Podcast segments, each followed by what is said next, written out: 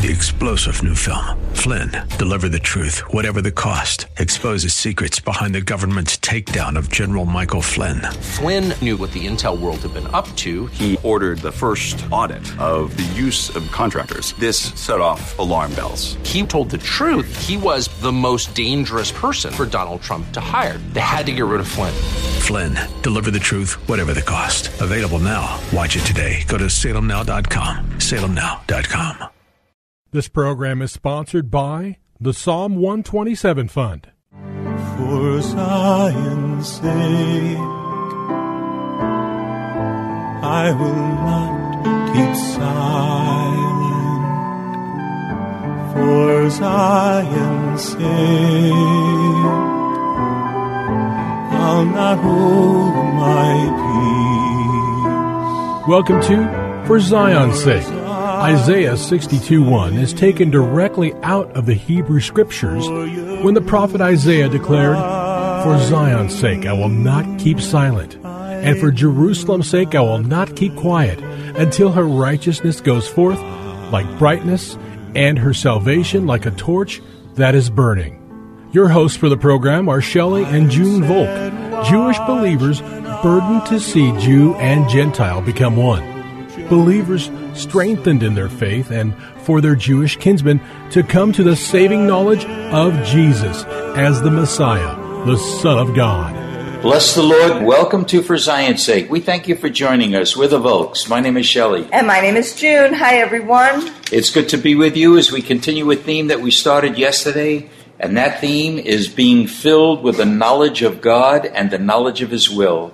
And we'd like to review what we shared yesterday. And if you have your Bibles, turn with us to the book of Colossians, chapter 1, as I'm going to be reading verses 9, 10, and 11.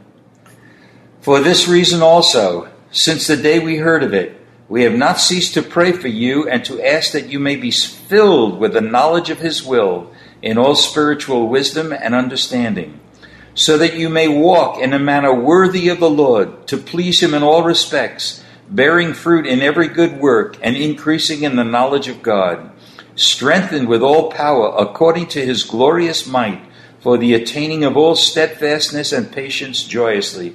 Junie, these are powerful verses and shows that our whole life is going to be dramatically affected when we have the full knowledge of God and His will.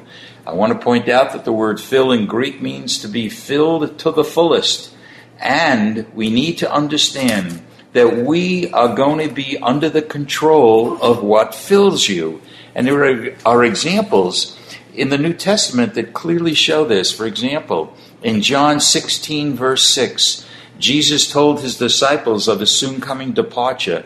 And we read in John 16, 6, "Because I have said these things to you, sorrow has filled your heart." In other words, sorrow overshadowed them because of what they heard. They were filled with sorrow. When we go to Luke chapter 6, verse 11, Jesus healed somebody on the Sabbath, and the scribes and the Pharisees were very upset. And it says, "But they were filled with rage and discussed together what they might do to Jesus." So we see we are going to demonstrate that which fills us. On the other hand, we see at the day of Pentecost, rather, in Acts chapter 4, verse 31, the disciples were filled with the Holy Spirit. So we see that what we are filled with is what is really going to direct our lives. We also saw yesterday that Paul so often wrote and about the knowledge of the Lord. For example, in 1 Corinthians 1:5, he writes, "In everything you were enriched in all speech and all knowledge." God has already enriched us with all knowledge. In Ephesians 1:17, Paul prayed that the Ephesians would be given a spirit of wisdom and of revelation in the knowledge of Him. The same theme we see in Philippians chapter 1, verse 9. "And this I pray, that your love may abound still more and more in real knowledge and in all discernment." So, what is one of the characteristics of the new man? We see this also in Colossians chapter 3, verses 9 and 10. If you have your Bibles, Colossians 3, verses 9 and 10. Do not lie to one another, since you laid aside the old self, or the old man with its evil practices, and have put on the new man, who is being renewed to a true knowledge according to the image of the one who created him. Junie, that's such a powerful and encouraging scripture. So the point is, what are we filled with? And on the other hand, June, scripture speaks of the danger of not having a full knowledge of God or his will. And one of those verses, Shelley, we find in Proverbs chapter 19, verse 2. It is not good for a soul to be without knowledge. Wow, that's sure direct and to the point.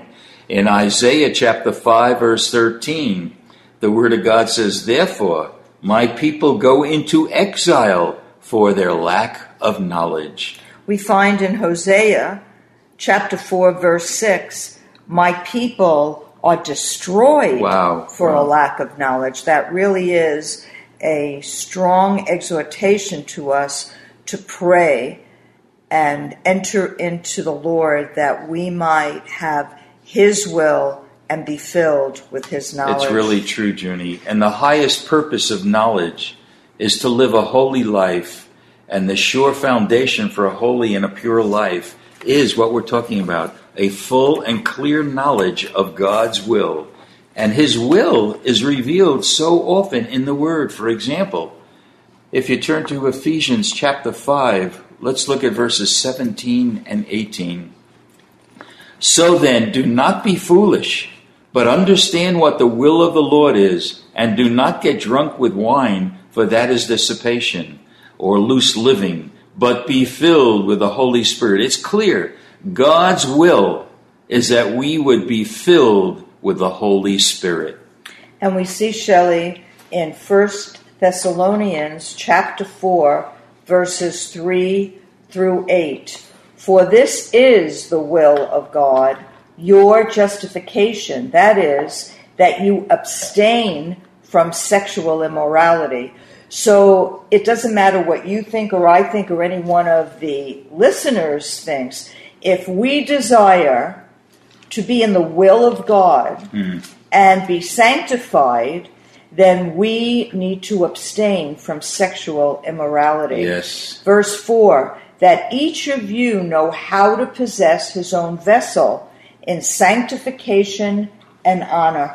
And so again, Shelley, there's something that we need to do if we're motivated or we're feeling overwhelmed to do something that we know is not in God's will for our body. We really need to ask the Lord to lead us and guide us. Yes. Verse 5, "not in lustful passion like the Gentiles who do not know God, and that no man transgress and defraud his brother in the matter, because the Lord is the avenger of all these things, just as we also told you before and solemnly warned you."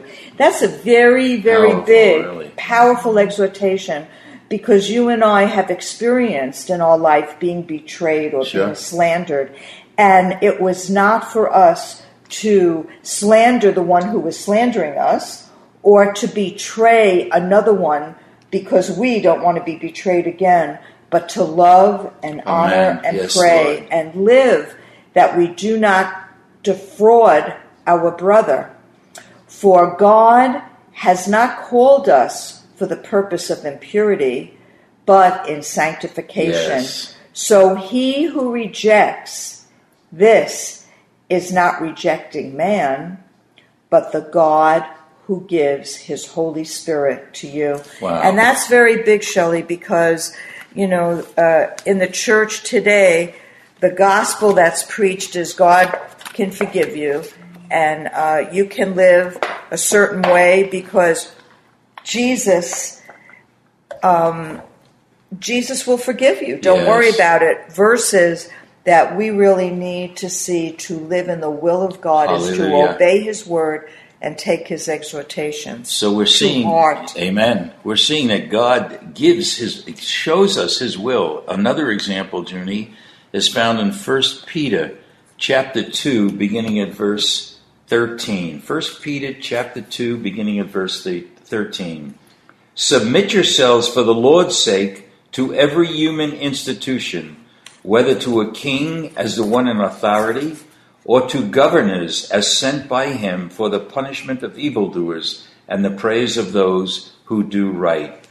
For such is the will of God, that by doing right you may silence the ignorance of foolish men. And it's clear, God is telling us to obey the laws of the land. We are setting an example for other people. That is the will of God. And you know, Shelley, sometimes the law of the land might produce evil, like in Germany during the Holocaust, where Jews were being sent to concentration camps, and the people, if they obeyed the law of the land, would be killing Jews or betraying friendships. And so we need to do what is right in God's sight. It's so important for us in these evil days, because we don't know what's going to happen in America. Today, Christians and Jews in very many ways are being persecuted, or if you stand for the Word of God and righteousness, where abortion is concerned, or marriage between a man and a woman, or living a gay life, you're called a bigot or a hypocrite. And it's so important in this day that we be filled with the Holy Spirit and the knowledge of God, that we know His Word and we know how God sees a situation, and we live and move and have our being in the Spirit of the Lord. And we see another example, Shelley, in 1 Peter chapter 4, verse 19. Therefore, those also who suffer according to the will of God shall entrust their souls to a faithful Creator in doing what is right. And I honestly didn't realize that that scripture was coming after what I just said, Shelley, but it really is a confirmation that we need to do what is right. And in these days, we might find ourselves suffering as Jews, as Christians, as those who desire to be right in God's sight, that we obey His commandments. And we ask the Lord, because that is the New Testament, Shelley, that His commandment is written on our heart. Hallelujah, yes. And so His resurrected life living within us, when we know Jesus as our Savior, Jesus as the Son of God and Messiah, then we can yield our will to the will of God, to the full knowledge of God, to live Lord. His way, His life through us. And that will be a demonstration, won't it, Shelley? It sure will. To a lost and dying world. It's suffering by being in the will of God, not suffering because you're in sin. And finally, 1 Thessalonians 5:17.